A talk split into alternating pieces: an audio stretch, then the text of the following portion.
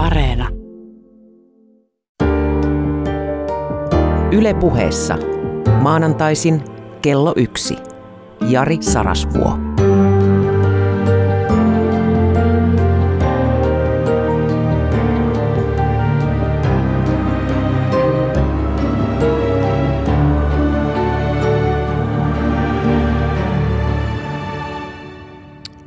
Rakas ystävä, saanko kostoksi sekoittaa sinun pääsi? Kostoksi mistä? Siitä, että valmistautuessani juuri sinua palvelemaan menetin oman järkeni ja osan elämäni perustaa. Mutta samalla kun päästin irti, niin pääsin myös vapaaksi. En tiedä, miten tämä avautuu, tämä mun seikkailu, mutta mä kuvaan vähäsen tämän tämänkertaisen lähetyksen tekoprosessia. Mä nimittäin tein semmoisen valmisteluvirheen, että kävin kirjakaupassa, ostin kaksi isoa säkillistä kirjoja. Ja siellä sattui olemaan kirja, jonka nimi oli niin vahvasti linjassa tämän päivän aiheen kanssa, että mä tartuin siihen. Ja usein kun tulee uusi lähde, niin mä heti alan lukea. Mä pidän sitä vähän aikaa välivarastossa. Annan sen marmoroitua tai jotenkin raakakypsyä siellä, mutta nyt tästä kirjasta innostuneena tartuin siihen ehkä esi, ennenaikaisesti ja siinä kävi vähän hassusti ja kohta käy mahdollisesti sullekin hassusti. Katso, mä olen ollut jo jonkin aikaa aikuisuuttani semmoisessa melko vakaassa uskossa, että aika on yksi kaikkeuden peruskivistä. Sekä tämmöisellä ikään kuin fyysisen todellisuuden tasolla, että sitten eksistentialistisen, siis ihmisen elämän tasolla. Eli mä esimerkiksi uskon, että kuoleman jälkeinen kukoistus antaa merkityksen sille eletylle elämälle. Min verran meissä on lämpöä, lempeä, sen verran meissä on iäistä. 19-vuotias Leopold Lönnboom. Eino. No niin. Ja sitten olen pohtinut, että vielä eläessämme meidän elämämme arvo itsellemme riippuu aika paljon siitä, minkä laatuisia ovat muistomme. Ja mitä lähemmäs mennään näitä tuottavuustieteitä, siis sellaista tavoitteellista työntekoa, jossa osa siitä työn arvosta mitataan tuloksella, niin kyllä siellä on ihan selvää, että niin tilaisuudet kuin niiden hinta, ne syntyy ajassa. Mutta on tämä ottaa myös laajemmin ihmisen elämässä. Ihmisen elämään kuuluvat tilaisuudet ja sitten niistä koituva hinta sekä saamisen puolella että sitten ikään kuin velkojen maksettavan puolella, niin kyllä ne syntyy ajassa. Ja tämä ajan illuusio, se on tosi vahva. Että asioilla on alku ja niillä on loppu. Että elämässä esimerkiksi nuoruus on vuoren vihreän rinteen tarmokasta nousua ja vanhuus, se on, se on jäisen vuoren huipulta katsomista, jos vielä jotain näkee tai jos pysyy ohuessa ilmalla se edes pystyssä. Ja tämä meidän olemassaolon väliaikaisuus, ohikiitävyys ja siihen liittyvät tunteet, joko ne resignaation, luopumisen tunteet tai sitten äh, se taistelu, niin kuin Dylan Thomasilla oli tämä ajatus, että hän ei mene suosiolla hellään yöhön. Semmoinen kirjailija kuin Longfellow, niin hän pohti tällaista, toki tähän hänellä liittyy henkilökohtainen elämäntragedia, mutta hän kirjoitti ensimmäisessä kirjassaan Hyperionissa – että vasta kun aika isolla alla, vasta kun aika väsymättömin käsin on repinyt ihmiselämän kirjasta puolet lehdistä, sytyttääkseen niillä intohimojen tulen päivästä päivään. Vasta silloin alkaa ihminen nähdä, että jäljelle jääneitä lehtiä on kovin vähän. Se hänen traaginen taustansa oli se, että hänen vaimonsa oli kuollut Amsterdamissa. Olisiko ollut nyt tuberkuloosi? Mikä lie, mutta kuoli vielä vierassa paikassa ja sitten tämä lähti vaeltamaan onnettomana ja ammensi siitä surustaan taiteellista innoitusta, vaikka kaikki yöt menivätkin itkiessä kuin lapsi, kuten hän päiväkirjansa kirjoitti. Ja sitten hän rakastui toiseen naiseen, nuorempaan, kuvitellen varmaan, että hänen oma nuoruus olisi palautettavissa tämän toisen naisen kanssa elet, eletyn liiton, liiton myötä, mutta niin ei ollut käyvä, koska Longfellow torjutti. Ja sitten hänet torjuttiin muutenkin. Muun muassa Edgar Allan Poe veti aika tylyt kurat tästä kirjasta Hyperion. Joo. Mutta niin se vaan on, että aika antaa arvon kaikelle. Ja se vie mennessään kaiken. Ja sitten tulee tämä päätä sotkeva ajatus. Sellaista asiaa kuin, niin kuin todellisuuden tasolla olevaa aikaa ei itse asiassa ole. Aikaa ei ole. Ajattele tätä. Aikaa ei ole. Se on illuusio. Se on sinnikäs illuusio. Siis mitä aikaa ei ole? Tällaista globaalia kaikkialla läsnä olevaa yhtäläistä, tasamittaista, kaikilla tasoilla menneisyydestä nykyhetken kautta tulevaisuuteen virtaavaa aikaa ei ole. Tässä maailman peruskieliopissa ei ole avaruutta eikä tilaa, on vain prosesseja, jotka muuttavat näitä fysikaalisia suureita toiseksi. On siis tapahtumien vuorovaikutusta. Mutta ei kappaleita eikä olioita. Maailma tapahtuu, maailma ei ole. Ja se, mikä tässä on minua syvästi loukkaavaa, on se, että nimenomaan tämmöistä suuretta kuin aika ei tarvita, eikä pidä ehkä edes käyttää maailman ymmärtämiseen. Eli mun oli tarkoitus tehdä teille juttu ajoituksesta, siis timingista, tahdistamisesta, synkroniasta, ajan mahdista yli lihan ja materian. Ja se, mihin mä päädyin, on se, että materialismi on kuollut.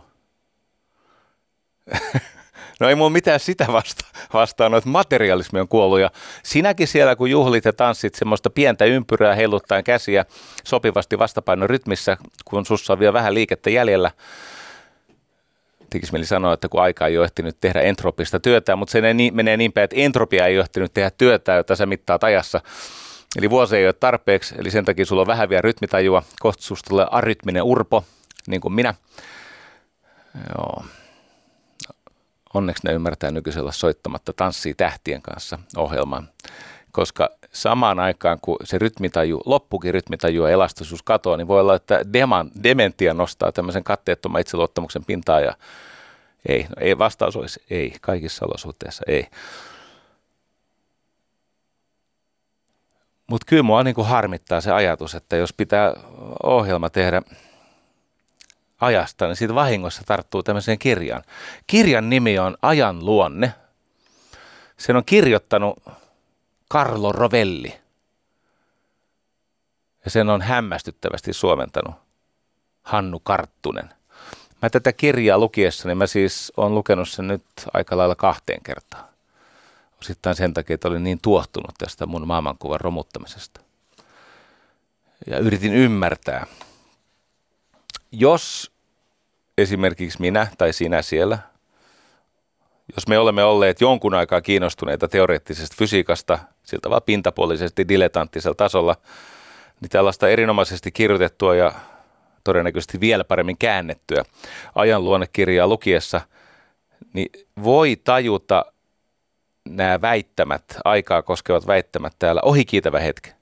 Mutta sitten kun se pitäisi vapaamuotoisesti selittää valtakunnan verkossa, niin sorry, Me ollaan, me ollaan niin syvällä tässä kvantti, kvanttivaahdossa, semmoinenkin termi on. Sitten on pahempia termiä, että järkyttävästi yli minun pätevyystason ja ehkä yli sinunkin. Voi olla, että siellä joukossa on muutama fyysikko tai itseään sellaiseksi kuvitteleva. Mutta muista, se, että sä tunnistat asioita, synnyttää illuusion ymmärryksestä. Sä ymmärrät vain sen, minkä sä voit taitamattomalle opettaa. Sitten sä ymmärrät. Mutta ei se, että sä, oot, joo, kvantti, tuttu sana. Yksi suhteellisuusteoria, ihan tuttu sana. ei, ei se ole vielä ymmärrystä, mutta sitten kun sä pystyt opettaa se jollekin tomppelille, jollekin ei-vihkiytyneelle, semmoiselle, jolla on uteliaisuutta ja motivaatiota, mutta ei taitoja eikä tietoja. Mutta sä pystyt selittämään sen asian. No sit sä oot myöskin ymmärtänyt, koska se edellyttää pelkistämistä. Niin kuin valtavaa karkeistamisen tasoa. Joo. Mä soitin tälle Hannu Karttuselle. Hän on siis, tämän kirjan on kustantanut Ursa.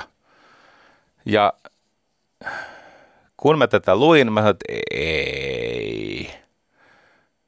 Ja mä voin antaa vielä tämmöisen ehkä helpotuksen sanan. Tämä matka ensinnäkin se kestää lyhyehkön ajan sen takia, että mulla riittää melko rajallisesti vapaamuotoista ilmaisureserviä tämän asian suhteen. Ja sitten kun se laari on tyhjä, niin sitten mä menen semmoiselle alueelle, missä koen olevani edes vähän vahvemmilla. Eli voi olla, että mä en tuhlaa koko lähetyksen verran tätä aikaa. Ja sitten tässä on toinen tämmöinen, ota tämä terveyslupauksena. Et nyt Valviran pikavalinta käyttöön, koska sä voit tehdä kohta ilmiannon Valvirasta. Nimittäin mä olen seurannut jonkun aikaa tieteellistä, ihan asiallista keskustelua siitä, miten näitä psykedeelejä, esimerkiksi LSD, mutta muitakin psykedeelejä, käytetään hyvin menestyksekkäästi masennuksen hoidossa. Eli niillä luodaan vähän niin kuin tilanne, että tiltataan aivot. Eli kun sä vedät tätä psykedeeliä, tätä LSD tai ajuvaskaa tai mitä vedätkin, niin se ilmeisesti resetoi aivot siltä vaan, että se palaa vähän niin kuin pikkulapsen ääriassosioivalle, siis tämmöiselle mieleyhtymien rakentavalle, mä osaan sen myös sen sanan sanoa, assosioivalle tasolle, jolloin käy niin, että se masennus ikään kuin jää sille entiselle tasolle, jossa sait kiinni kaiken maailman harhoissasi. Koska on havaittu, että ne auttaa. Ihan samalla tavalla kuin pikkasen samantyyppiseen mekanismiin perustuva sähkösokkihoito – kun ihmisillä meni sekaisin sähkösokit ja tietenkin lobotomiat, kun niitä käytettiin peräkkäin rinnakkain ja samassa siis istunnossa. Mutta yhtä kaikki sähkösokkihoidolla on myös havaittu, että se tietty aivojen niin kuin nollaaminen tai tilttaminen auttaa. No nyt mulla ei ole tarjota sulle LSD. Itse olen sitä mieltä, että paitsi että lääkekannabiksen käyttö pitäisi ehdottomasti sallia, varsinkin kun se ei päihdytä, mutta parantaa. Ja toinen, niin kyllä se LSD sieltä tulee masennuksen hoitorepertuari myös Suomeen 15 vuoden kuluttua. Mutta siinä välissä niin ne, jotka kykenee, niin matkustaa. Sitä tapahtuu tälläkin hetkellä. Kato, jotkut matkustaa plastiikkakirurgille ja toiset matkustaa nollaushoitoon. Miten tämä liittyy tähän aikajuttuun? No siis sillä tavalla, että kun mä yritän kuvata tätä, minkä mä Hannu Karttusen sieltä Tuorlan missä tämä Esko Valtaojakin on ollut. Niin hän on siis Turun yliopiston dosentti, mutta sitten hän työskentelee siellä Tuorlan tähte- observatoriossa. Soitin hänelle. Hän on siis tähtitieteilijä ja sitten mä kysyin, että älä nyt loukkaa, no, mutta ymmärsitkö sinä, mitä tulit kääntäneeksi? Hän oli autossa. Hän sanoi, että ymmärsin. Sitten oli semmoinen merkitsevä tauko. Sitten hän tunnusti, että hetkittäin joutuu koville siellä kvanttipuolella. Kato, kun heidän juttu on se suhteellisuusteoriapuoli. Mutta mä sanoin, että no okei, hyvä. No voit sä selittää mulle tämän kvanttigravitaation? Kvanttigravitaatio. Sä sanot, tuota, voinko ajaa auton parkkiin? voidaanko, jut- voidaanko jutella vaikka yhdeltä toista? Että hänen pitää vähän keskittyä siihen selitykseen. Se johtuu minusta, ei hänestä. No miten tämä liittyy LSD? Siten, että joskus kun ihmisen maailmankuvaan kohdistuu siis tällainen murros, ei tämä yhtä tehokasta masennuksen hoitoa kuin LSD, mutta, tai mikä tahansa onkin. Älkää käy siellä kotona, ruvetko mihinkään, kyllä te ymmärrätte tämä. Jos ei muuten aikuisena ole vähäisestikään suhteellisuuden tajua tai huumoritajua, niin sit toivottavasti joku katsoo sun perään. Toivottavasti sä et ole itse täysin oikeustoimikelpoinen. Joku muu katsoo, mitä sun pankkikortilla ja passilla tehdään. Joo. Mutta on totta, että joskus semmoinen ajattelua keikuttava – sotkeva juttu, niin se avaa uusia näkyjä. Ja näin mäkin ainakin tätä lähetystä tehdessäni haluan kuvitella. Joo.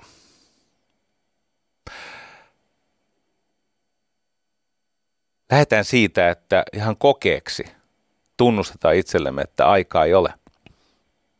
Siis tällaista – absoluutioksi kuviteltua aikaa, määrämuotoisista, määrämuotoisista yksiköistä koostuvaa aikaa. Siis ne ajan yksiköt, eikö niin, vaikka sekunnit, minuutit, tunnit, päivät, viikot ja niin poispäin, jotka kertyy, kuluu, virtaavat, seuraavat toisiaan. Et, et aika on jotain muuta ja olennaisilta osin aikaa ei tarvita, koska se on todennäköisesti olematon. Sillä voi mitata asioita. Sillä voi niin kuin kommunikoida rytmiä. Mutta se ei ole siis tällainen suure, jota tarvittaisiin vaikkapa teoreettisessa fysiikassa. Se on tarpeeton suure teoreettisessa fysiikassa nykytiedon mukaan. Mennään vähän tätä aatehistoriaa siitä ajan ymmärtämisestä ja sitten – lähetyksen lopussa mä koitan puhua jotain käytännöllistä. Ja tämä on vähän niin kuin testi, että ne teistä, jotka kestätte, jo osa yleissivistyksestä on sellaista, että se harmittaa, kun siitä ei saa otetta. Mutta sitten sitä kun pohtii uudestaan ja uudestaan, niin jotenkin se ajattelu tuo päässä järjestyy ja yhtäkkiä alkaa nähdä. Nimittäin nyt nämä väitteet, mitä mä tässä esitän, öö, muutamaa uusinta löydöstä lukuottamatta, on jo kaikki kokeellisesti mitattu. Nämä ei ole enää siis pelkkiä teorioita, tapoja katsella jotain ilmiötä, vaan ne on, ne on, ne on todettu oikeaksi. Mutta sitä mittauslaitteistoa tai sellaista laskentatehoa tai se, millä näitä asioita on kokeellisesti voinut jossakin CERNissä tehdä, niin sitä työkalupakkia ei ole tietenkään ollut ennen, mutta siitä huolimatta merkittävä osa näistä historian suurista ajattelijoista on jonkun ihmeellisen, taukoamattoman, tahkoavan ajattelun kautta päätynyt tosi lähelle tai aivan tarkkaan siihen oivallukseen. Kun valmistauduin tähän ja luin, luin Petrin lähettämiä aineistoja, niin siellä siis vilisee nämä Gödelit ja Kantit ja Heideggerit ja Husserlit ja se, se on siis järkyttävä määrä filosofeja ja myös taiteilijoita, kirjailijoita.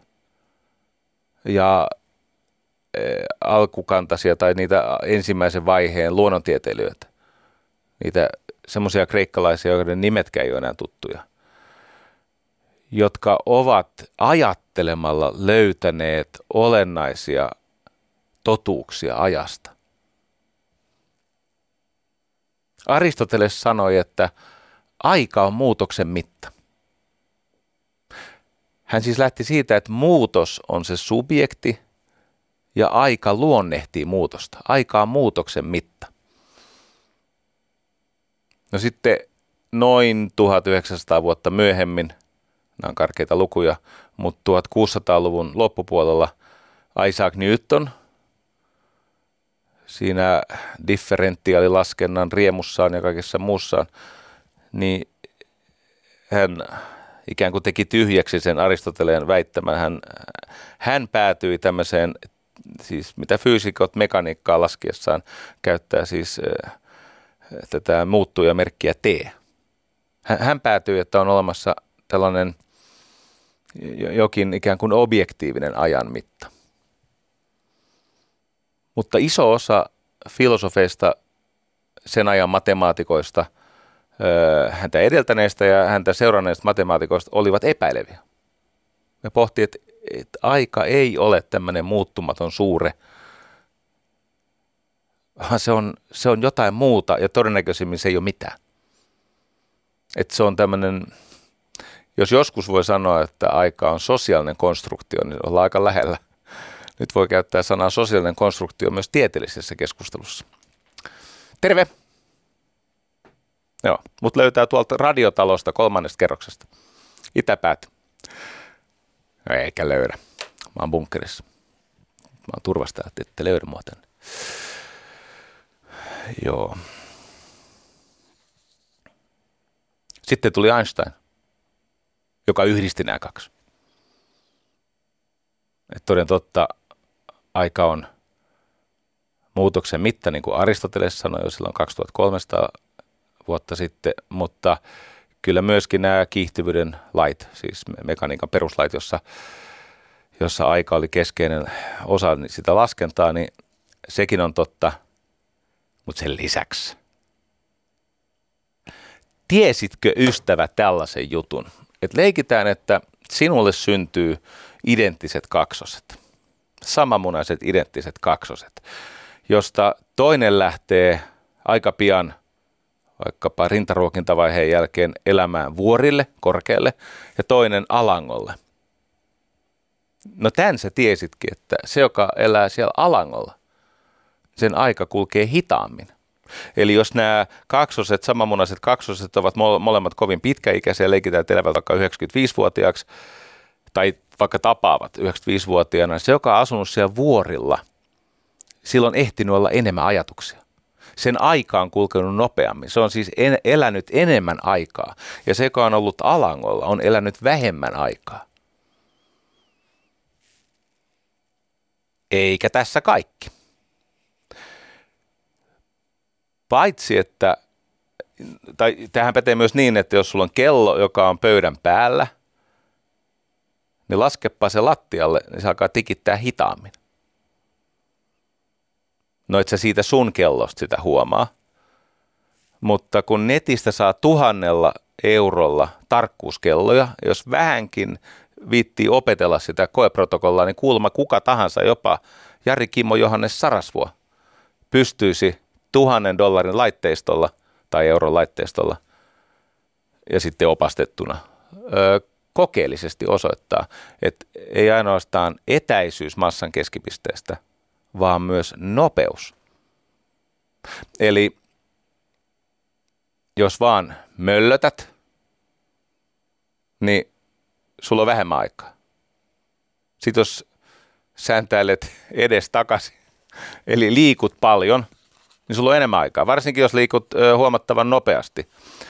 Tuli tämmöinen ohikiitävä epävarmuuden hetki, niin mä varmistan tämän asian, että se meni juuri näin päin. Katsos ei täällä mitä tahansa saa puhua, vaikka saa erehtyä, niin jos tietää, että tässä on, tässä on pienen pieni tämmöinen mahdollisuus, joo, kyllä se näin päin meni, että se, joka liikkuu edestakaisin, se on kova vauhti päällä, silloin vähemmän aikaa. Se siis hänen kohdallaan se aika kuluu hitaammin. Ja sitten taas vastaavasti se, joka pysyy paikallaan, silloin enemmän. Tässä Carlo Rovellin kirjassa käydään läpi yksi toisensa jälkeen tämä, miten aika käsitteenä, sellaisena kuin me sen ymmärrämme, murenee. Et esimerkiksi nämä olivat yksi käsitteisyyden menetyksen kuvauksia, eli ei aika ole yksi käsitteenä. Sitten jopa tämä, mihin suuntaan aika tapahtuu. Tapahtuuko se menneisyydestä nykyhetken kautta tulevaisuuteen – niin siltä se tällä tasolla näyttää. Mutta kun me menemme sinne, missä varsinaisesti todellisuus syntyy, niin se ei ehkä olekaan näin.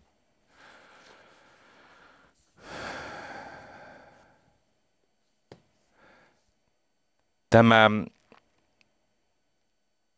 aika, joka luo ihmisessä kaiken merkityksen. Mä kerron kohta miksi. Se on siis illuusio, olematon mahti, joka luo meissä merkityksen. Se on teoreettisessa fysiikassa tarpeeton suure ja se estää meitä ymmärtämästä, siis me, mun tasoisia ihmisiä, ymmärtämästä tätä tavallaan to, niin kuin todellisuuden varsinaista lähdettä, tätä vuorovaikutussuhteiden rytmisyyttä, synkronoitumisesta.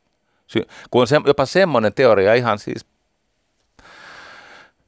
kutsuvat tutkijoiksi, että et tietoisuus on tosiasiassa tämmöistä värähtelyjen, mä tiedän mitä tämä kuulostaa, mutta sanon silti, että et, et värähtelyt tai resonanssi, että se synnyttää tietoisuuden. Ja sitten kun se synkronoituu, niin ne tietoisuuden tasot alkaa nousta. Tuolla Santa Barbarassa, Kalifornian yliopistossa on psykologian professori. Hän on kuitenkin sinne päässyt. Jonathan, Jonathan Schuler. Ja sitten on Tam Hunt. En yhtään muista, mistä se oli kotosi, mutta kuitenkin ihan heillä on tehtävä jossain yliopistossa. Ja toteaa, että heillä on tämmöinen hieman kiusallinen käsite, pampsyyke, siis panpsyyke, ka, ka, ka, siis että et tietoisuus on kaikessa. Että kaikki on tietoisuutta. Ja sitten se korkeamman tason tietoisuus johtuu siitä, että tämä resonanssi alkaa synkronoitua. Miten se liittyy tähän Carlo Rovelliin? No Carlon onneksi ei mitenkään. Hän pysyy kaukana tämmöisestä. Mutta tota, se ei mua estä, kun mulla on paljon eri lähteitä. Mä katson, että löytyisikö mitään yhteistä. Nimittäin se on totta, että niin kauan kuin kuvittelee ajan tämmöisenä todellisena suureena, niin sen ongelma, sen, sen äh, aikapohdinnan ongelma on tietenkin se, että me emme näe sitä, että miten nämä vuorovaikutussuhteet, miten tämä rytmisyys, synkronoituminen, tahdistuminen, miten kaauksesta ilmaantuu järjestystä, kun sitä tapahtuu kaiken aikaa. Oletko enää yhtään mukana? Alle puoli tuntia menty. Molemmat hapoilla. Ei se mitään. Tämäkin järjestyy ehkä meidän kaikkien päässä lopulta niin, että jotain meitä palveleva kuva saattaa ilmaantua. Me ihmiset olemme ajasta koostuvia olentoja. Ja se johtuu tosiasiassa entropiasta. Eli meidän menneisyydessä, se minkä me menneisyydeksi koemme siellä kvanttitasolla, menneisyys ja tulevaisuus vaihtaa villisti paikkaa, mutta meidän kohdalla ei. Meidän menneisyydessä oli vähemmän entropiaa. Siis entropian perusluonne on se, että aiemmin oli vähemmän ja nyt on enemmän ja kohta vielä enemmän. Ja entropia on siis sitä, että kaikki hajoaa, leviää, jäähtyy. Sen takia puhutaan jopa termisestä ajasta. Että aikaa voi mitata lämmön luovuttamisena eteenpäin. Ja tämä menneisyys, joka on ollut aikaisemmin siis järjestysasteeltaan korkeampi, niin kuin systeemisellä tasolla, niin se on jättänyt meille ja meihin jälkiä, joita me sitten tulkitsemme ennustaessamme tulevaisuutta. Eli sinä olet aikakone, joka käy entropialla. Ja entropia on se voima, joka synnyttää esimerkiksi tämän illuusion ajasta, sitten kun sitä tutkimme ihan tarpeeksi.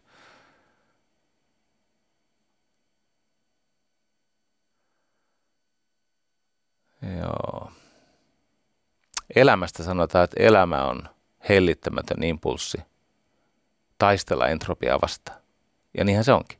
Niin kauan kuin on elämää, niin koitetaan ylläpitää sitä illuusiota, että sota entropia vastaan vois, sen voisi voittaa.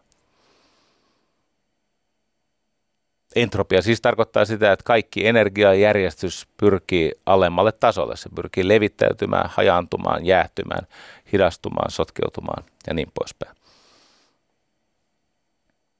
No, mä palaan tähän kohta, mitä tämä tarkoittaa, että me olemme ajasta koostuvia olentoja. Eli että, että me ihmiset olemme muisti ja se ajan illuusio tämän entropian kautta synnyttää meille tämän identiteetti-nimisen illuusion. Kuuntele tarkkaan. Me elämme menneisyydessä, jota ei enää ole, kaivaten tulevaisuutta, jota ei tule. Ja vielä pahenee. Nykyhetkeä ei globaalisti ole. Siis semmoista asiaa kuin nykyhetki. Sitä ei niin kuin teoreettisen fysiikan tasolla ole. Joko harmittaa?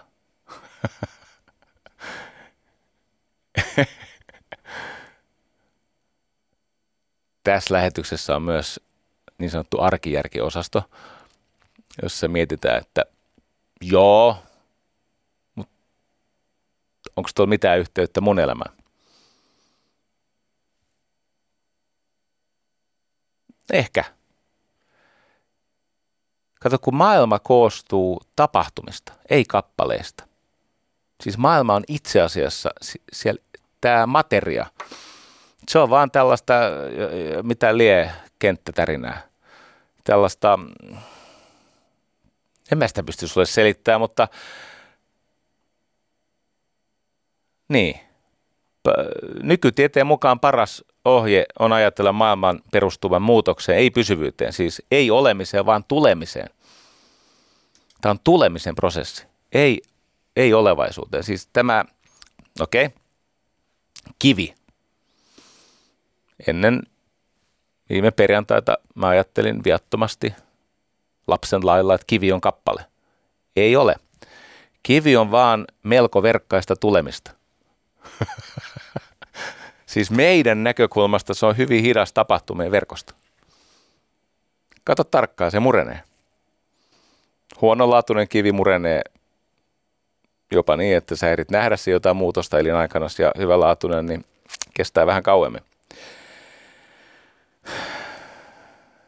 Mun tehtävä on ystävä herättää uteliaisuutta, ei tietenkään tyhjentävästi selittää tämmöisiä asioita, joita en itsekään täysin pysty ymmärtämään. Mutta se ydinajatus on se, että jos me pystymme näkemään, että näin päin, että jos me emme tarkoita ajalla mitään muuta kuin tapahtumista, niin silloin kaikki taas on aikaa.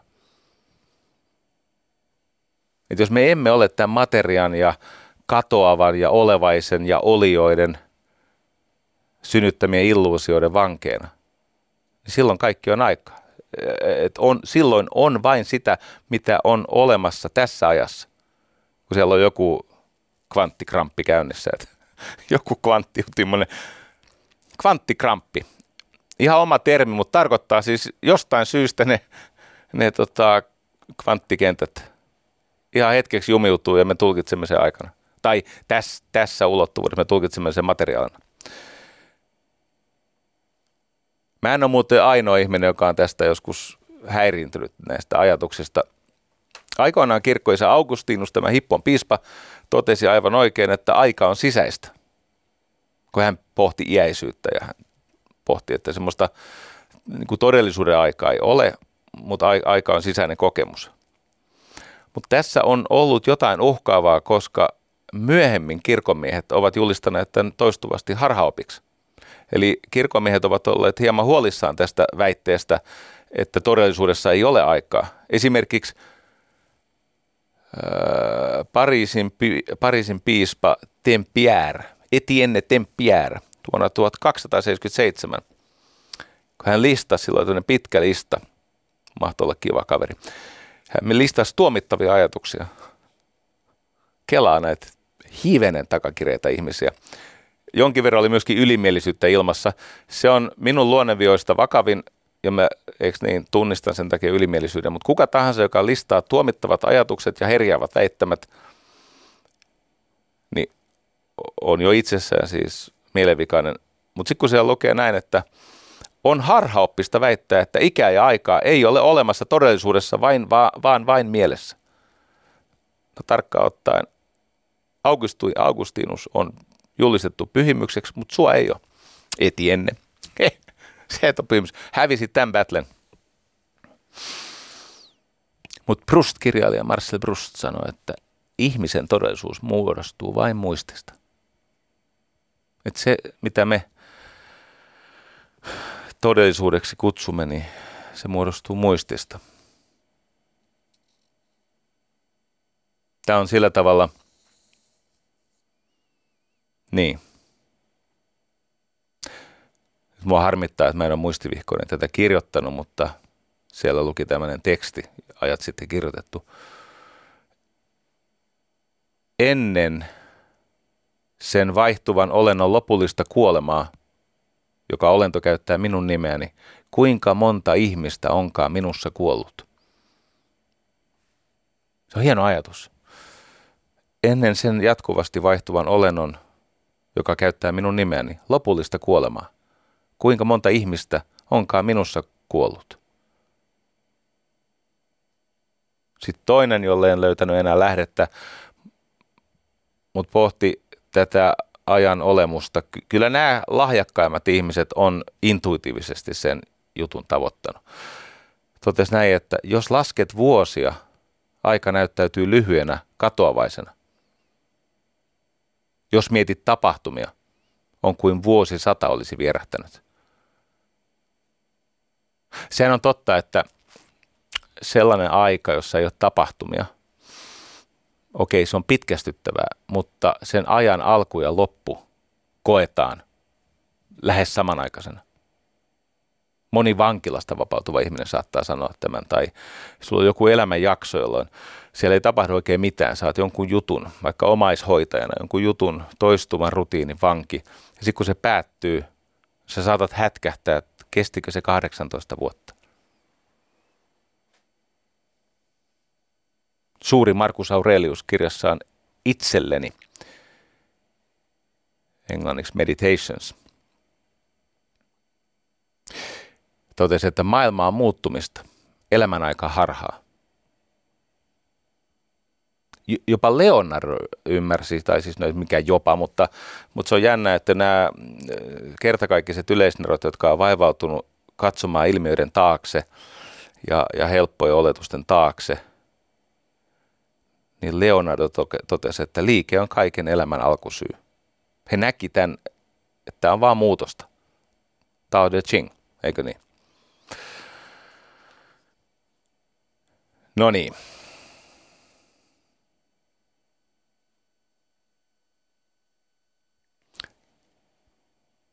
Miksi mä tämän halusin näin pitkästi kertoa? No ehkä sen takia, että me, me vapaudumme tämmöisestä vääränlaiseen materialistiseen ja tehokkuusajatteluun meitä sysivästä tavasta mallintaa ajatuksia, joka ajaa meidät stressaantuneena hyvin lyhytnäköisiksi, hyvin kärsimättömiksi. Että sen sijaan, että ymmärtäisimme, miten Tämä suhde aikaan tietenkin synnyttää kärsimyksen. Miksi näin on? No sen takia, että kaikki se, mihin me niin kovin kiinnymme ja mikä on meille rakasta, niin sehän on tuomittu menetettäväksi. Se, mihin me liitymme, niin sen meiltä entropia vie pois. Ja siksi tästä tämmöisestä ajallisesta ajasta syntyy kärsimystä. Hmm. Jopa kuoleman pelko liittyy siihen, että ihminen ei ymmärrä ajan syvintä olemusta. Et silloin kun ei ymmärrä, että me olemme aika, ja se mikä meissä alati vaihtuu, ei ole pysyväistä eikä olevaista, vaan se on tapahtumia, se on vuorovaikutussuhteita – Eli kun me olemme muisti, me olemme niin. Mitä kauemmas me pääsemme itsestämme, sitä lähemmäksi me, me, mehän lopulta löydämme jonkun, joka, joka, joka me olemme. On tämmöinen, mä päätän tämän hieman haastavan pohdinnan ajasta ennen käytännön osuutta. Mä päätän tämän mä ymmärrän hyvin, miksi niin moni ajan syvintä, olemuksellisinta ydintä tutkinut ihminen, on ne sitten ollut matemaatikkoja, fyysikkoja, runoilijoita tai muita ajattelijoita, filosofeja. Miksi he niin usein päättävät aikaan liittyvät pohdinnat öö, samantyyppiseen ajatukseen kuolemasta? Tämä Carlo Rovelli kirjassaan Ajan luonne. Se viimeinen luku on nimeltään Unen sisar. Ja hän ajattelee, että kyllä joo, elämä on, on monin muodon siis rakasta, mutta elämä on myös kamppailua. Se on kärsimystä. Se on, se on katoamista, niin kuin luopumista. Ja silloin hän jatkaa, että itse ajattelen kuolemaa hyvin ansaitun levon kaltaisena, niin kuin Bach. Bach kutsuu kuolemaa unen sisareksi. Loistavassa kanaatissa, kantaatissaan. Tämä B2VV, en tiedä mitä ihmettä se mahtaa tarkoittaa, mutta 56 on luku, kyllä se jostain löydät. Hän toteaa, että se on ystävällinen sisar – joka tulee nopeasti sulkemaan silmäni ja hyväilemään päätäni. Kaunis ajatus. Minun mielestä. Et se on niin kuin uni. Ja se uni liittyy siihen, että, että ei ole enää painajaisia, ei ole sitä tietoisuudesta syntyvää kärsimystä tuottavaa kiinnittymistä haaveisiin tai huoliin. Mainittu Augustinus sanoi, että laulu on tietoisuutta ajasta. Laulu itsessään on aika. Sitähän musiikki on. Se on, siis se on ei tämmöistä määrämuotoista, mittamuotoista suureaikaa, vaan se on erilaisten taajuuksien suhdetta toisiinsa eikö niin? Rytmistä suhdetta ja ne on toisiaan, eikö niin, ne, ne, ne on toisiaan kohottavia tai tahallaan toisiaan hieman särkeviä. Et loppujen lopuksi laulu, niin, se on suhde aikaa. Hei, sitten me menemme tähän tahdistumiseen. Jos elämä todellakin on impulssi vastustaa entropiaa, niin sitten me voimme alkaa pohtia tätä e- ei, ei niin siis olemattomasta käsin, vaan hyväksytään tällä meidän, tällä, tällä tulemisen tasolla. Mä voin hyväksyä sen, että et, e- et ei ole kappaleita, on tulemista. Et, et, ei, ei ole siis materiaa, on, on ihan kirjaimellisesti näiden kvanttikenttien värähtelyä. Se on semmoinen termi kuin kvanttigravitaatio. No joo, ei me mene siihen, mutta tällä tuo tulemisen tasolla, niin uusia tuoreita tilaisuuksia sisältävä aika virtaa meidän ulottuvillemme juuri tulevaisuudesta. Tämä on mielenkiintoinen asia. Siis menneisyys periyttää meille lähtökohtia ja voimavaroja ja resursseja – mutta ne uudet, tuoreet tilaisuudet, ne virtaa meidän nykyhetkeen tulevaisuudesta. Ja tässä ajattelussa on siis nykyhetki. Eli menneisyyden tapahtumia on tietenkin paha muuttaa, niitä voi tulkita. Vaikka niin, että menneisyys ei enää ole vankila, vaan siitä tulee koulu. Mutta sitä ei pysty muuttaa. Nykyhetkessä voi toki tehdä yhtä sun toista. Esimerkiksi mä voin valita sanani taitavammin. Mutta silti nykyhetkessä sun vaihtoehdot on rajoitettuja. Mutta tulevaisuudessa siinä piilee äärettömyys. Mitä pidemmälle me menemme tulevaisuuteen, sitä enemmän on vaihtoehtoja, käytännössä äärettömiä.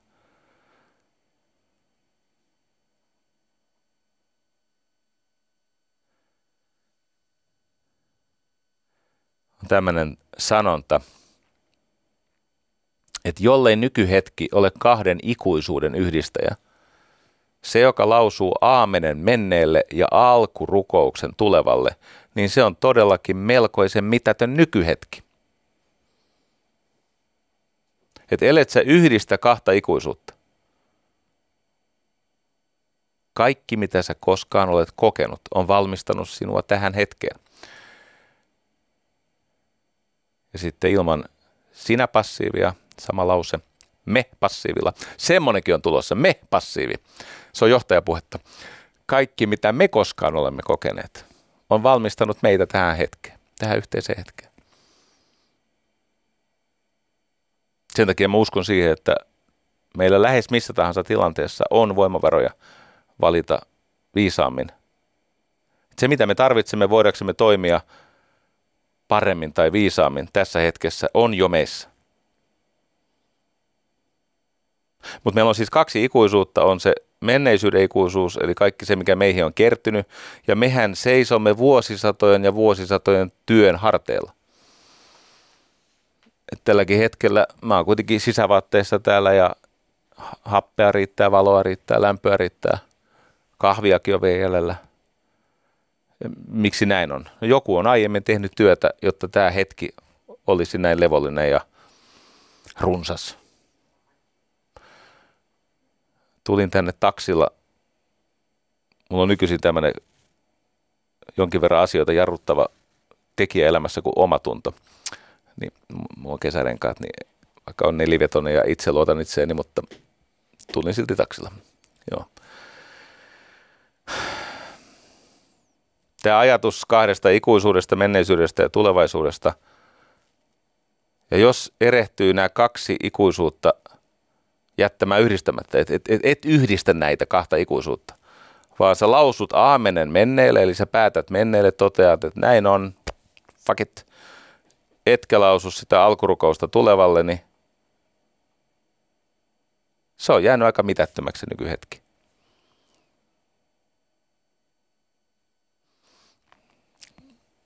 Robert Ingersoll sanoi, että nykyisyys ja huomatkaa, tämä on jo vastoin tätä teoreettista fysiikkaa. Eli Carlo Rovelli onneksi ei osaa suomea ja Hannu Karttunen, jos tämän kuulee, niin älä vasikoi meitä.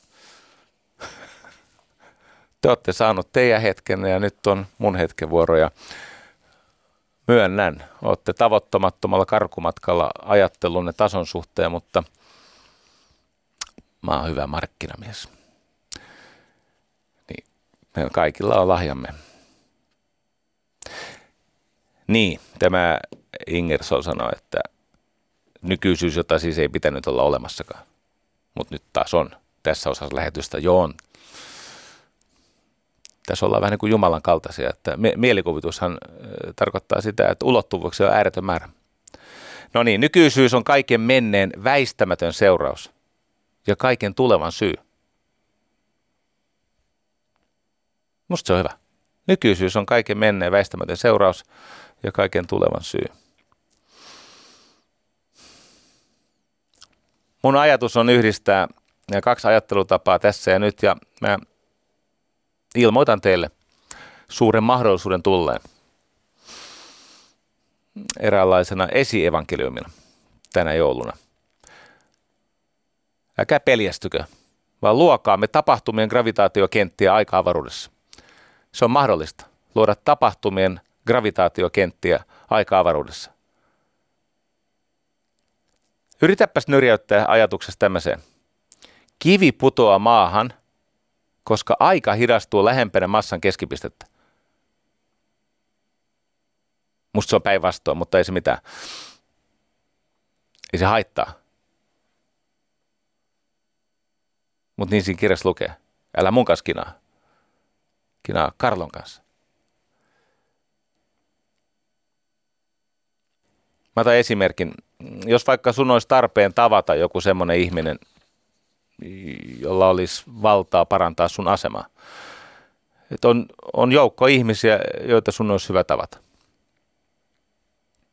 Koska heillä on jotain semmoista valtaa, että, että siitä voi olla sulle iloa ja hyötyä. Niin muista kuitenkin ennen tätä yksinkertaista reseptiä, että se, jolla on valtaa parantaa sun asemaa, niin se tarvitsee aina syyn siihen. Henkilökohtaisen syyn. Saako vähän läksyttää? Hyvä Jumala mulle soittaa ihmiset. Ja ne kertoo, mitä ne tarvitsee. Koska tietenkin mä markkinoin täällä itsestäni paljon jalompaa kuvaa kuin mitä mä oikeasti olen. Ja ilta toisensa jälkeen, kun mulla on julkinen numero, niin ilta toisensa jälkeen niin ne, ne kertoo, mitä ne tarvitsee. No kyllä joskus olen onnistunut auttamaan, mutta usein ei aika eikä voimat ja nykyisin enää hyvä tahto meinaa riittää, koska se on kuluttavaa. Mutta mä oon monta kertaa miettinyt, kun ihmiset haluaa aikaa ja ne haluaa kaiken näköistä, mikä on mulle rakasta, että mulla pitäisi olla joku syy luovuttaa se aikaa ja energiaa. Miten jos opettelet semmoisen räpin ensi kerran, kun soitat, että pohdi sitä ihmistä, jonka rauhaa sä just häiritsit, joka vastasi sulle. No ja, yhtä kaikki. Tiesitkö, että kuuden viikon päähän saa helpommin tapaamisen kuin kuuden tunnin päähän tai edes kuuden päivän päähän? Tai ihan taikaa. Että jos sä oot valmis pelaamaan, pelaamaan sitä peliä vähän kauemmas, eli kuuden viikon päähän, mieluummin kuin kuuden tunnin tai kuuden päivän päähän, niin tätä tapaamista tai jotain muuta kohtaamista koskevat todennäköisyydet kasvaa. Pitäisi luoda semmoista yhteistä rytmiä, auttaa tahdistumaan. En enää muista mikä rumi se oli, siis jo, jo, joku Jumeirah Beach rumi se oli, mutta yhtä kaikki rumi, tämmöinen tota, islamin mystikko. Mutta hän sanoi näin, että sen mä muistan, että se oli 600, enpä sanokaan. No olisi ollut 600-luvulla, mutta yhtä kaikki se lause on hyvä. Se, joka kykenee tyhjentämään itsensä ja luomaan tilan, johon muut voivat astua, on kaikkien tilanteiden mestari. Tuo on rytmitajua. Tuo on niin kuin, sä teet tilaa toisille. Sä haet semmoista yhteistä soittoa. Se, joka kykenee tyhjentämään itsensä ja luomaan tilan, johon muut voivat astua, on kaikkien tilanteiden mestari.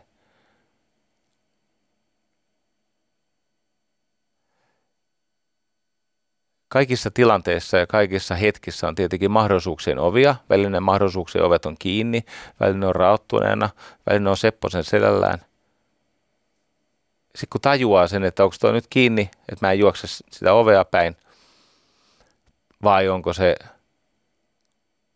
ehkä raollaan tai Sepposen selällään. Sä opit kulkea niistä.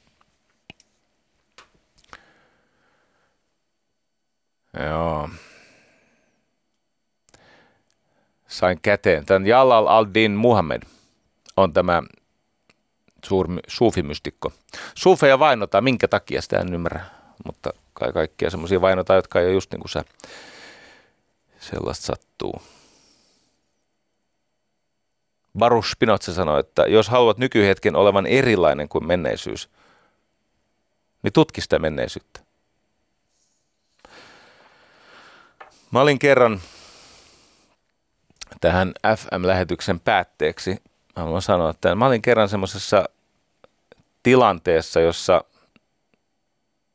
houkuteltiin ihmisiä muodostamaan semmoisia ryhmiä, joiden, kesken, joiden kanssa voisi tehdä taikojaan. Voisi muotoilla maailmaa ja sen mahdollisuuksia, joka perustuisi tämmöiseen eräänlaiseen joukkosynkronointiin ja voimavarojen yhdistämiseen. Ja siellä oli neljä tällaista aikamäärättä. Tämän veti edesmennyt, jo edesmennyt Jim Rohn, mainio filosofi monella tavalla sekä ilmasultaan, että hän on tämmöinen business-filosofi, työelämän filosofi. Ei tietenkään arvostettu missään akatemiassa, mutta meikäläisille on kelvannut. Sivistyne, sivistymättömälle menee vähän niin kuin toimivampikin juttu läpi se siinä on, se on yksinkertaista, niin se, sitä voi käytä, käytäntöön ajaa. Mutta se ajatus meni näin, siellä on neljä aikayksikköä. Jos haluat, hänellä on neljä lupausta tavallaan. Et jos haluat pärjätä töissäsi, älä aloita päivääsi ennen kuin olet päättänyt sen. Tarkoittaa siis sitä, että kun kaikki mielekäs tehdään kahdesti. Ensin se nähdään, sitten se toteutetaan. Ensin sä koetat hahmottaa edessä olevan päivän kulkua ehkä parhaimmillaan jopa edeltävänä päivänä. Ja sitten sä elät todeksi sen, mitä sä oot käsikirjoittanut. Eli jos haluat pärjätä töissäsi, älä aloita päivääsi ennen kuin olet päättänyt sen. Mutta jos haluat menestyä, älä aloita viikkoa ennen kuin olet päättänyt sen.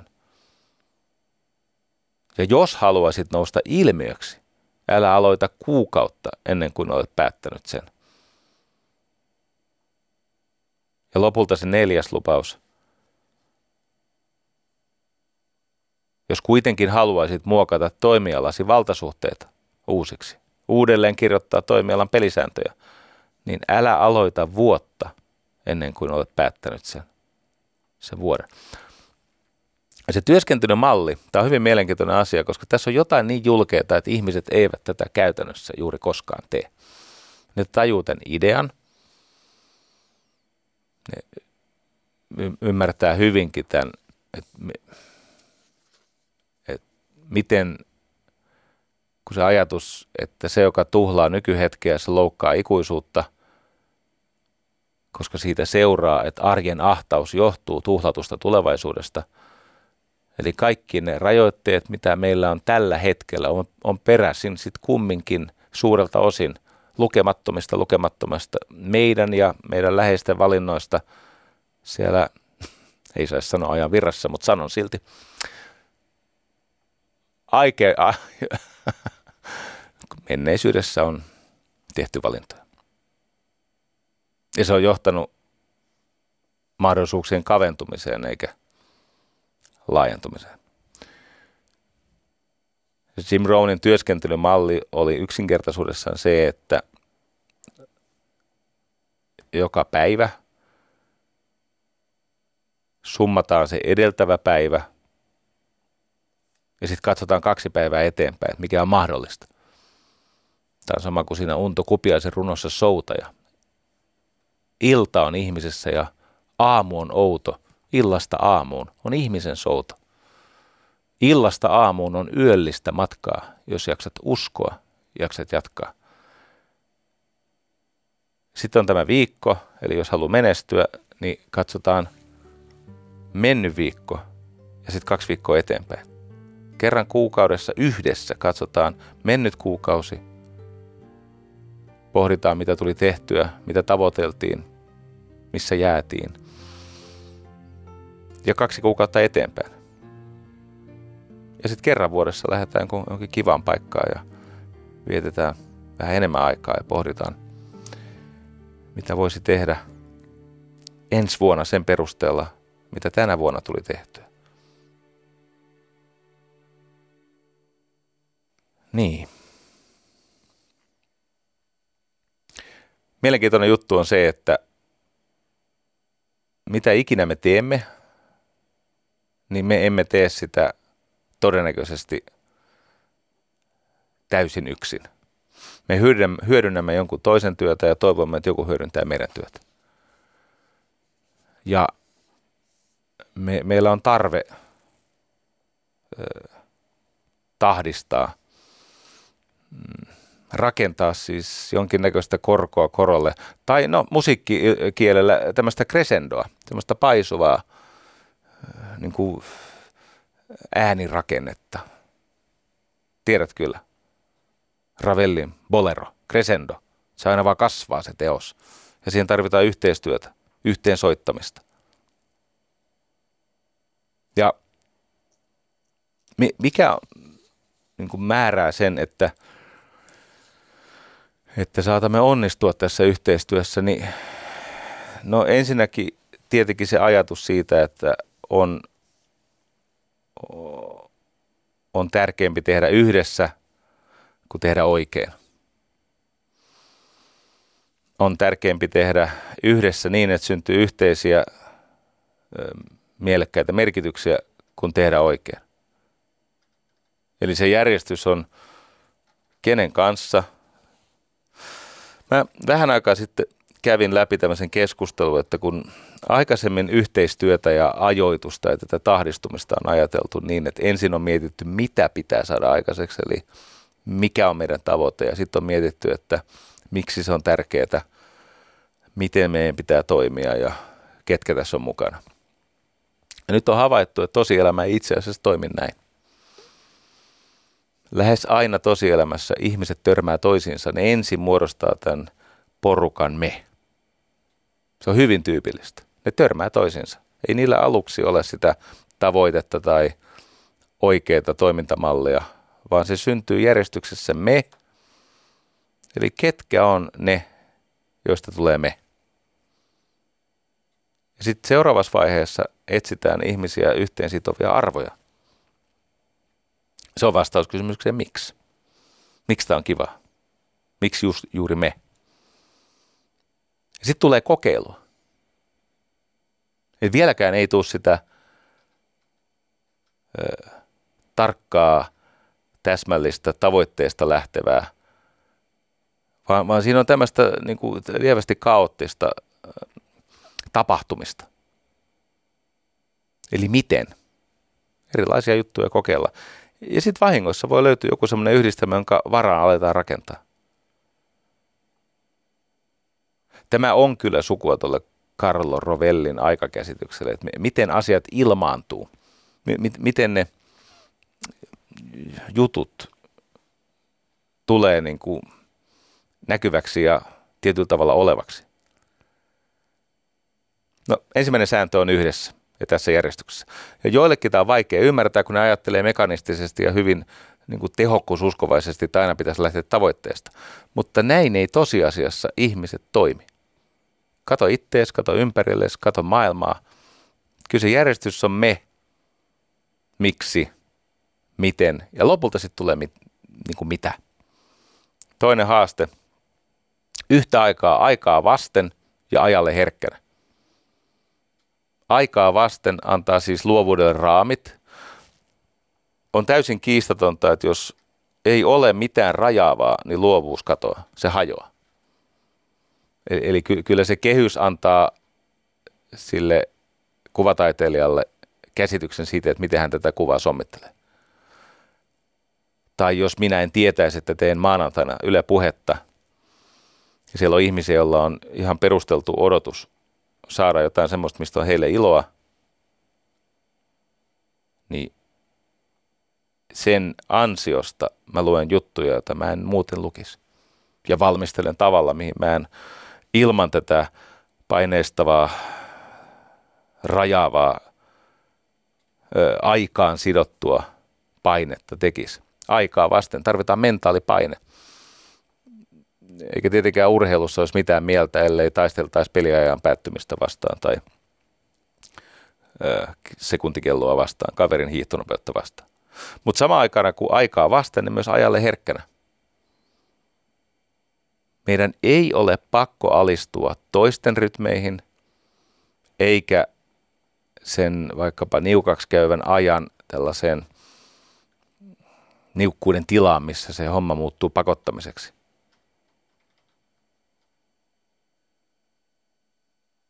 Nyt oli mielenkiintoista katsoa eilen, kun tämä eh, Patrick Laine teki bluesia vastaan viisi maalia. Niin se oli hämmentävää, miten vähän silloin kiire ahdisteltuna. Se ensimmäinen maali, sehän luisteli taaksepäin. Näitä tyyppejä on muuten, jotka nyrkkeilykehässä tai kaukalossa tai jalkapallokentällä pystyy tuottamaan paljon voimaa liikkuessaan taaksepäin. Ne olisi sillä tietenkään laukauksen hetkellä liikkunut taaksepäin, mutta hänen liikesuuntansa oli taaksepäin. Siinä on vaan se tosi nopea hetki, jolloin tapahtuu se laukaus, totta kai se on tuki takana, ei se muuten lähde sillä tavalla. Mutta ei ollut kiire. Ne kaikki maalit oli luonteeltaan semmoisia, että hänellä oli ahdisteltuna aika.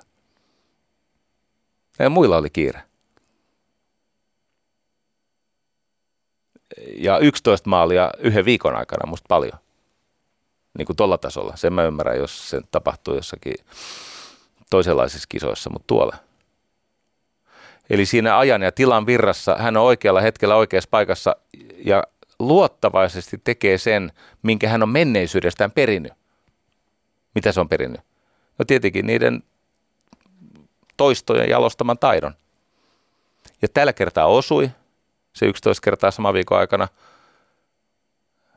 viisi kertaa viime ottelussa, joka perustuu siihen, että sulla on kyky tuottaa tämä impulssi oikearytmisesti, mutta Aina ei osu. Voi olla, että hän, se tekeminen on ihan yhtä hyvää, ei vaan osu. Et ylärimat ja tolpat kilahtelee ja maalivahti on kuumana ja mitä kaikkea tapahtuukaan. Mutta huomataan nyt semmoinen, että se mitä tapahtui eilen, niin tuolla on kuitenkin muutama sata suht lahjakasta pelaajaa. Ympäri maailmaa parhaat jääkiekon pelaajat on kerätty sinne, niin kerran seitsemäs vuodessa onnistuu sadolta pelaajilta. Harvinaista. Kyllä se palautuu siihen timingiin. Ajalle herkkänä, aikaa vasten. No sitten on tämä kolmas ehto, että nämä voi toimia.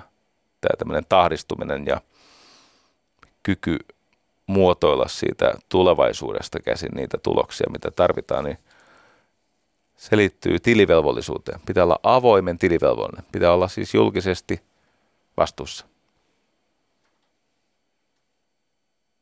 Se on jännä juttu, on ihmistyyppi, joka ei haluaisi olla avoimen tilivelvollinen. Ja sitten on ihmistyyppi, joka kestää sitä painetta. Tämä on muuten mielenkiintoinen asia. Muun muassa Helsingin Sanomista luin aika lailla hiljattain, että pitääkö olla huolissaan Patrick Laineesta, kun suuruus on taakse jäänyt elämää. No sitten tehtiin kuukaudessa kolme hätrikkiä ja kymmenessä viimeisessä ottelussa 16 pistettä ja niin poispäin. Pointti on se, että kyllä se on ilmeisesti joku, joku asiantuntija, oikea asiantuntija, siis minä itse asiassa sanoa, että niin no, hän on seurannut joka ikisen peli ja kyllä se tekeminen on ollut ihan hyvä, ei se ollut peli ulkopuolella, ei ole vaan osunut. Mutta huomatkaa tämä tilivelvollisuus.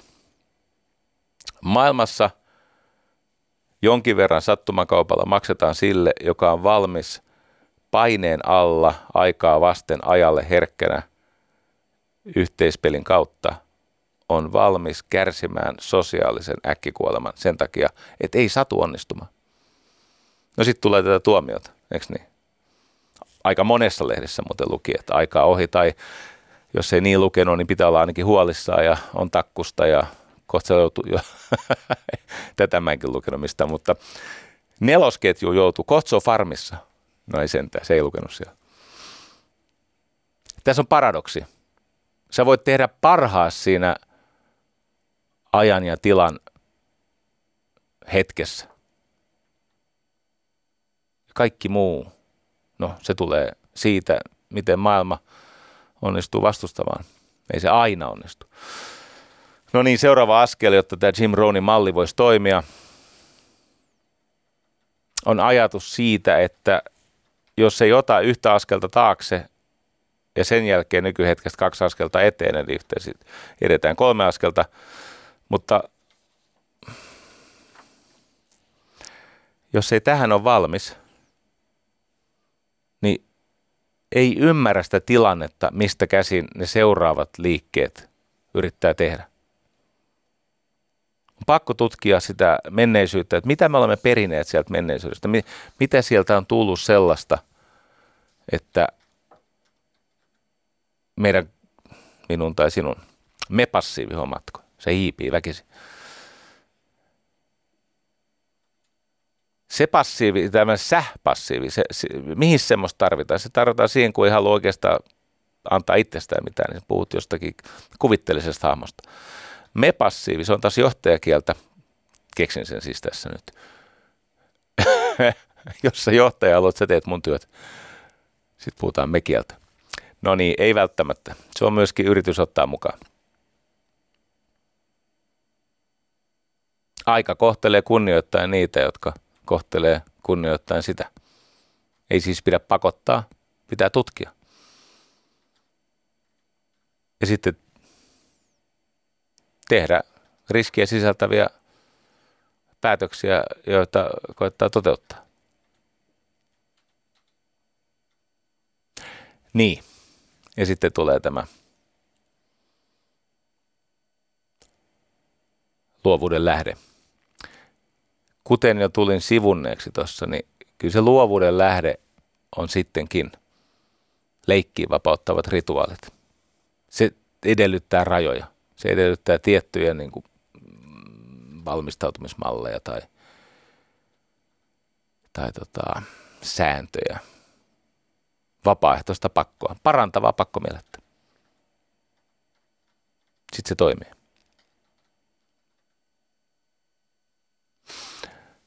Ihailemallani Daniel H. Pinkillä tuli joku aika sitten kirja, jonka nimi on When. Milloin? When. Ja se kirja ensinnäkin rakentuu semmoisen mielikuvaan, että kun menet kirjakauppaan, niin siellä on hylly satametreittäin kirjoja, jotka vastaa kysymykseen what or how. Mutta siellä ei juuri ole kirjoja, jotka vastaa kysymykseen when, tämmöisessä ajoitusmielessä. Eli me materialistit, me äh, aistien vankilassa kyyhöttävät niin, ihmiset, niin me, me haluamme määritellä asioita niin kuin mitä ja miten tasolla, mutta emme niinkään milloin. No tämä When-kirja lähtee siitä, että kun elämä ajoitusta, että se, se tapa ajoittaa ei ole,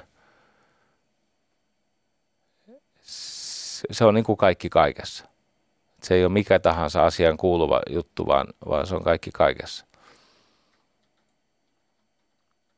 Ja sitten siitä seuraa, että olisi hyvä tutkia, että milloin me olemme parhaimmillamme itse ja milloin yhteistyö onnistuu parhaiten.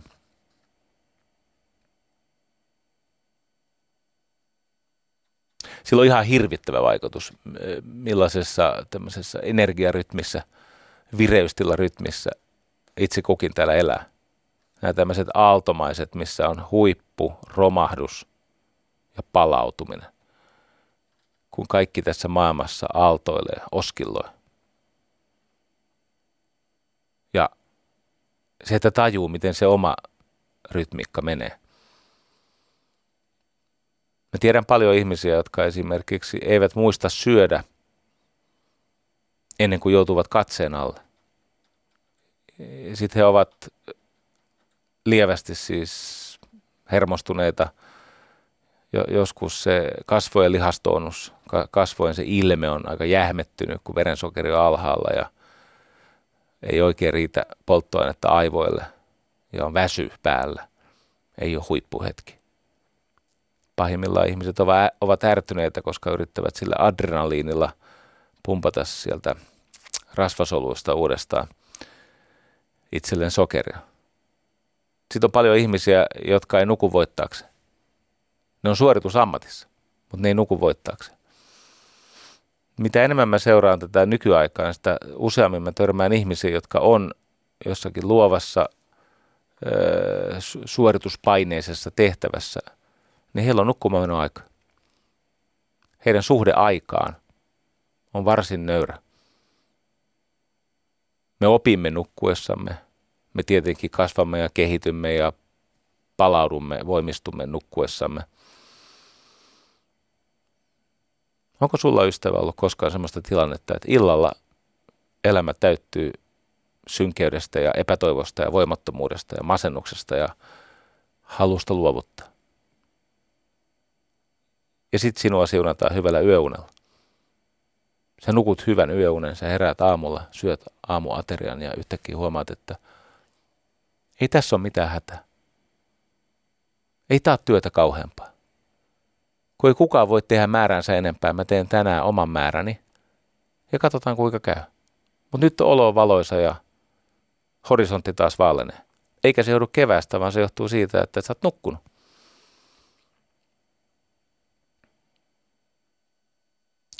Tämä määrä neroja, joiden luovaan työhön on kuulunut kävely.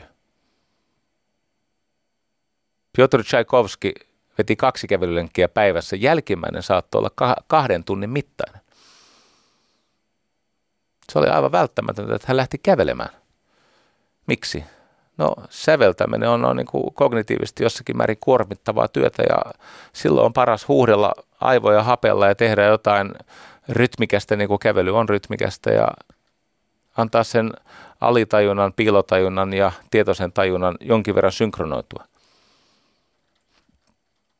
Niin miten meidän rytmit vaikuttaa toisiinsa? millainen treeni milloinkin on hyväksi.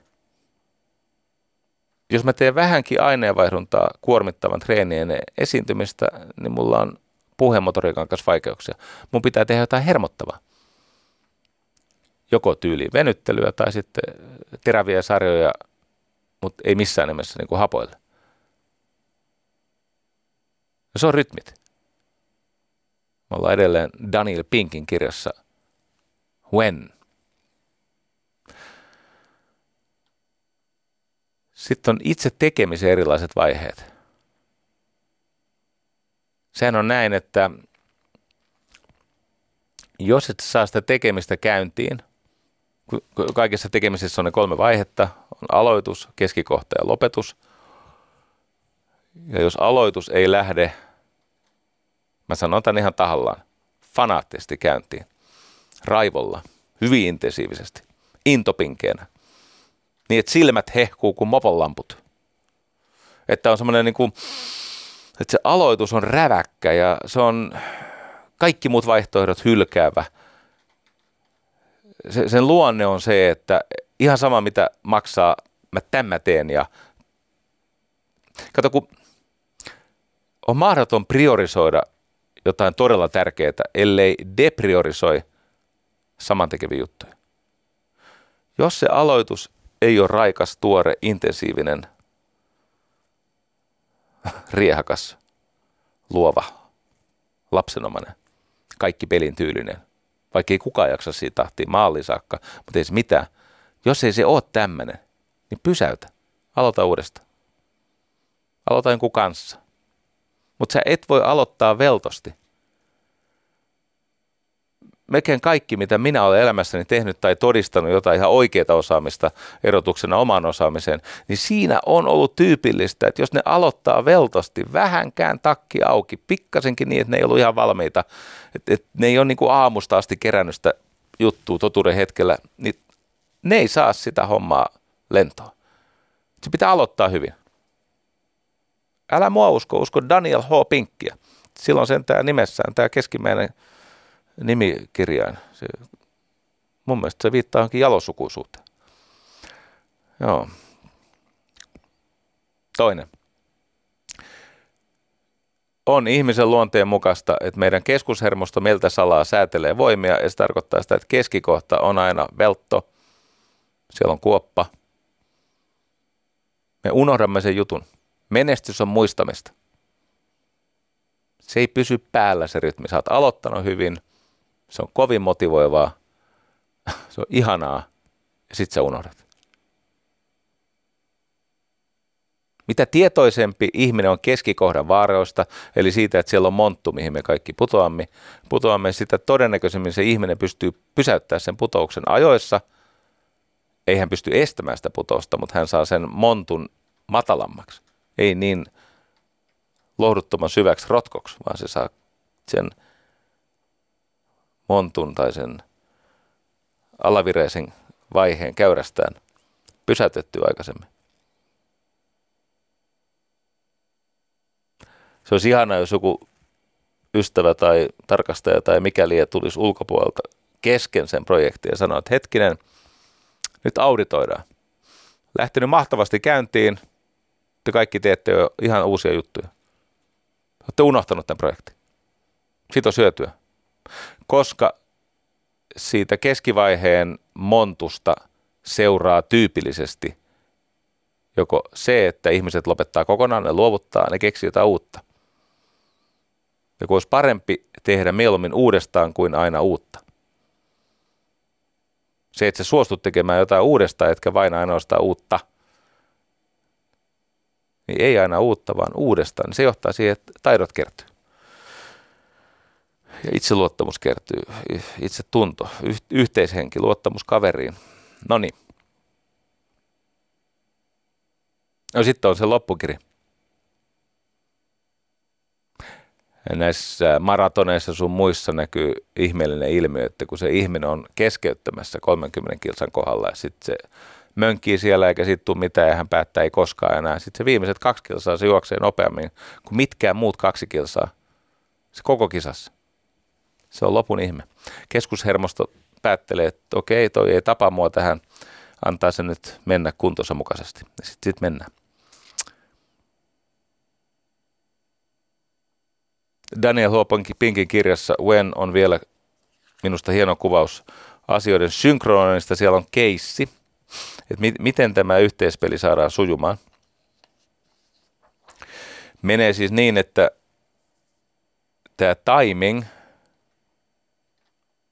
on johtanut tehokkuuteen, koska kello mahdollisti sosiaaliset sopimukset.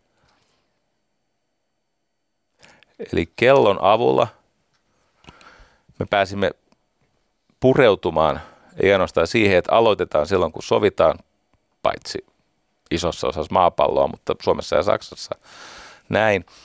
Mutta yhtä kaikki, niin se mahdollisti se kello ensinnäkin lyhyempien aikayksiköiden aistimisen, joka mahdollisti tehokkuuden.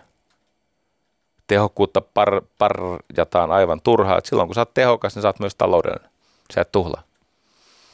Silloin kun sä oot tehokas, niin tuottavuus nousee ja on jaettavaa hyvinvointia. Ja sitten se totta kai mahdollisti nämä sosiaaliset sopimukset. Koska silloin kun toimitaan kelloa vastaan, siis niin että kello on se sun tuomaris, niin silloin ihmiset on enemmän läsnä. Näitä on oikein tutkittu, että kun annetaan ihmisille vaikka, no, otetaan kellosta viisi minuuttia aikaa, kuinka paljon sä ehdit siivota keittiötä viides minuutissa? Vastaus on tosi paljon. Sitten se kello soi viiden minuutin päästä ja sä ihmettelet, että oho, tämähän on melkein siisti. Mähän voisin salaa ikään kuin, nyt kun tämä testi on ohi, niin mä voisin tehdä tämän loppuun. Kelloa vastaan tekeminen lisää intensiteettiä, tarkkuutta, herelläoloa. Siellä Intiassa on semmoinen porukka kuin dabbavalat. Dabbavalat on lähettejä, ruokalähettejä niiden tämmöinen logistinen tarkkuus on niin poikkeuksellista, että siitä on kirjoitettu useitakin tämmöisiä liiketaloustieteellisiä tutkimuksia, koska pärjäävät paremmin kuin useimmat logistiikka-alan yritykset, joilla on kaikki teknologia apuna. Ne on siis tyyppejä, jotka polkupyörällä jakaa toimistoihin lounaita, jotka on kotona tehty. Eli ajatus on se, että kun mennään töihin, niin usein mennään seitsemäksi. No siihen mennessä ei ole kotona ehditty tehdä kunnollista lounasta, mutta se kotiväki jää sitten sinne kotiin tekemään sitä lounasta ja sitten kun se lounas on valmis, niin tulee tämä dabbavala, joka ottaa sen semmoisen, niin kuin armeijassa oli tämä pakki, tämmöinen ruokapakki, metallinen ruokapakki, niin lähtee viemään 200 000 toimitusta päivässä. Se porukka tekee uskomattomalla tarkkuudella. Ja se, miksi se onnistuu niin älyttömän hyvin, niin siihen liittyy tyypillisesti kolme tekijää. Yksi on se, että heillä on boss. Boss. Boss on kello. On joku, joka rytmittää. Se on vähän kuin kilpasoudussa. On joku syy, minkä takia se tyyppi, mieluiten tietenkin mahdollisimman kevyt, joka on sen, eikö niin, sen soutuvene, missä on sitten vaikkapa kuusi soutajaa tai kaksi soutajaa tai mitä siellä onkaan, niin kun joku sieltä huutaa veto, veto, veto, niin paitsi että siinä rytmissä huonokuntoinen pystyy antaa enemmän itsestään ja mystisesti hyväkuntoinen pystyy jotenkin tukemaan sitä huonokuntoista, se synkronointi toimii. On paljon muitakin tämmöisiä rytmittäviä toimenpiteitä tai siis rytmittäviä ihmisen toiminnan muotoja, missä siitä on hirveästi apua, että joku usein kellorytmiin liittyen ajaa sitä asiaa eteenpäin. Se kutsutaan bossiksi. Sitten on tämä heimo. Ne kulkee valkoisissa vaatteissa, niillä on, niillä on tietyt tämmöiset äh, ritua- siis heillä on rituaalit, heillä on, heillä on tunnisteet ihminen tarvitsee yhteenkuuluvaisuuden tunnetta, jotta hänen olisi helpompi tahdistua toisten ihmisten kanssa tekemään sama asia. Ne on siis yksin yrittäjiä, mutta heillä on tämmöinen ajatus, että me teemme työtä myös ollaksemme kunniaksi toinen toisillemme. Siinä on vähän tämmöistä ammattiylpeyttä. Tunnetta siitä, että tämä on, tämä on hyvä porukka ja ilman tätä toimistossa jäädään ilman lounasta ja yli ajan johtaa siihen, että perse, per, perhe kärsii siellä kotona. No niin. Ja kolmas on tarkoitus. Mitä itseä suurempaa tarinaa, mitä omia tarpeita suurempaa tarinaa ja tarkoitusta tämä palvelee. Se tahdistuminen niin rakastellessa kuin soittaessa kuin missä tahansa semmoisessa yhteistyössä, missä se tarkoitus on niin kuin työn itsensä synnyttämä, johtaa tämmöiseen sulautumisilmiöön, auttaa pääsemään flowhun. Kun ihminen kokee sulautuvansa johonkin kokonaiseen, suureen ja tärkeään, jolloin se stressiä synnyttävä aika väistyy, tämä kronosaika väistyy ja tulee tämä kairosaika tilalle. Voimia antava, rytmitajua ylläpitävä ja tukeva, ihmisen resursseja taitavasti käyttää. Sellainen aika. Tämä on myös päinvastoin, jos, tämä on nyt tämä tutkijoiden lista niin pitkä, että mä en käy tätä kokonaan läpi, mutta jos esimerkiksi pariskunnilla on epätyydyttävä parisuhde ja siellä on konfliktia, joko tämmöistä kytevää konfliktia tai sitten riitelyä, on vaikka ero päällä, niin paitsi että riitelevän, konfliktoivan pariskunnan, huonosti parisuhteessa voivan pariskunnan ää, sydämissä siis tapahtuu tämmöistä synkronointia – sieltä katoaa tämä sykevaihteluväli. Eli jos sä oot sellaisessa liitossa, missä ahdistaa, stressaa, riidellään, mökötetään, syytetään, niin tämä sydämen sykevaihteluväli alkaa kadota ja ne pystyy mittaamaan tämän, mitä se tekee ihmisellä käynnistyy tulehdus. Siis tämmöinen nimenomainen krooninen tulehdus, ei akuutti tulehdus, vaan krooninen tulehdus, niin sanottu matalaasteinen tulehdus yhteydessä dementiaan, muihin aivosairauksiin, sydän- ja verisuonisairauksiin, aivoinfarktiin, syöpään, tämmöisiin juttuihin. Silloin vaikutusta sillä tahdistumisen tai synkronoitumisen kokemuksella. Suomessa on muuten mainio tutkija Tommi Himberi, joka on tutkinut tätä.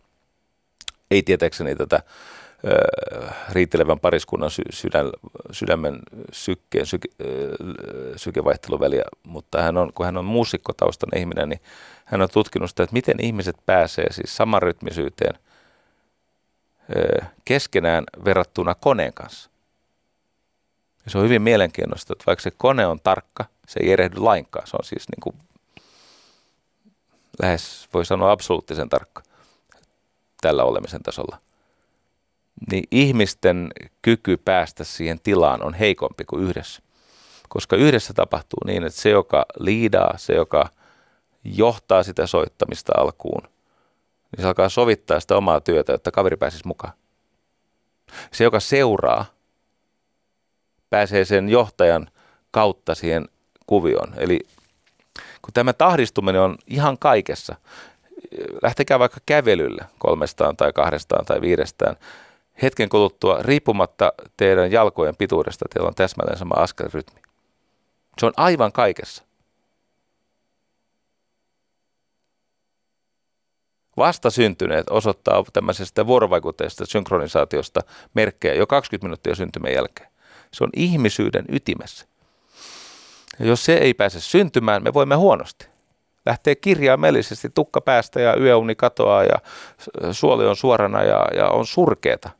Ja sitten taas kun se löytyy, se tahdistuminen, että on jotain itseä suurempaa, Dabbavaloille se ajatus oli se, että asiakas on Jumala, työ on Jumalan palvelusta ja tämä kello on sakramentti. Sitä kunnioitetaan. Ja työ ei ole pelkästään rutiineja, vaan rituaaleja. On aivan eri asia.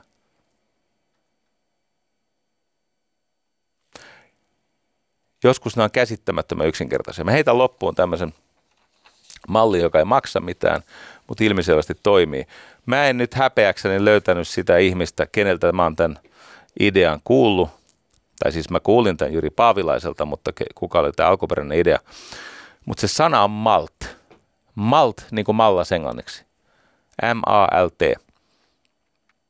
Tulee sanosta more action, less talk. More action, less talk. Ja se kuvaa tätä vuorovaikutuksen synkronoivaa vaikutusta mielenkiintoisella tavalla.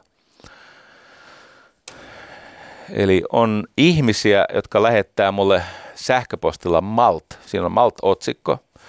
Ja nämä ihmiset kertovat, mitä he ovat tehneet viime viikolla. Ja mitä he aikovat tehdä ensi viikolla. Eli more action, less talk – se on hyvin yksinkertainen auditointi. Mitä mä tein viime viikolla? Ja sitten vielä usein siellä on suhteessa viikko sitten kerrottuihin tavoitteisiin. Eli näinä kertoo edeltävällä viikolla sen seuraavan viikon tavoitteet, joihin palataan seuraavalla viikolla, eli mitä mä tein viime viikolla. Siellä katsotaan yksi viikko taaksepäin, yksi viikko eteenpäin. Nyt mä en avaa näitä sähköposteja. Joskus aivan satunnaisesti saatan pyynnöstä tai jonkun muun järkevän syyn takia tai vahingossa avata, mutta, mutta 99 prosenttia mä en avaa niitä. Mutta mä en myöskään dellaa niitä. Tähän ei ole mitään järkevää syytä. Mä vaan laitan ne semmoiseen kansioon, missä lukee Malta. Mutta mitä tapahtuu, kun se ihminen viikosta toiseen lähettää mulle? Se tietää, että mä saan sen. Mutta se myöskin tietää, että mä en välttämättä avaa niitä. Mä oon sanonut niille, että ne ei ole oikeastaan mulle kuuluvia asioita voisin avata, mutta sitten kun niitä tulee paljon, niin en pysty avaamaan. Hän tietää, että sitä ei lueta, mutta se on vain älyllisellä tasolla. Emotionaalisella tasolla hän on kirjoittanut viime viikon aikaansaannokset suhteessa edellisen viikon lupauksiin. Ja sitten seuraavan viikon lupaukset, josta hän on, hän on tilivelvollinen, eikö niin, seuraavan viikon maltissa. Ja kun hän tekee tätä viikosta toiseen, sitten nämä tyypit sanoo, että ei ole totta.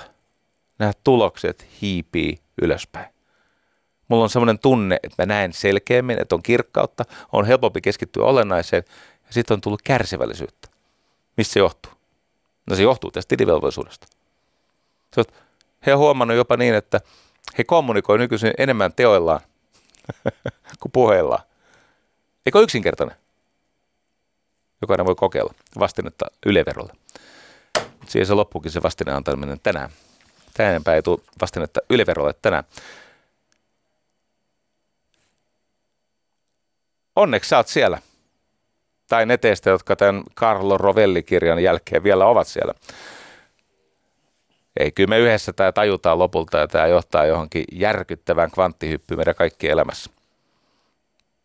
Älä kysy lisää. Sanotaan molemmat yhtä aikaa. NYT nyt. Kiitos. Yle puheessa. Jari Sarasvuo.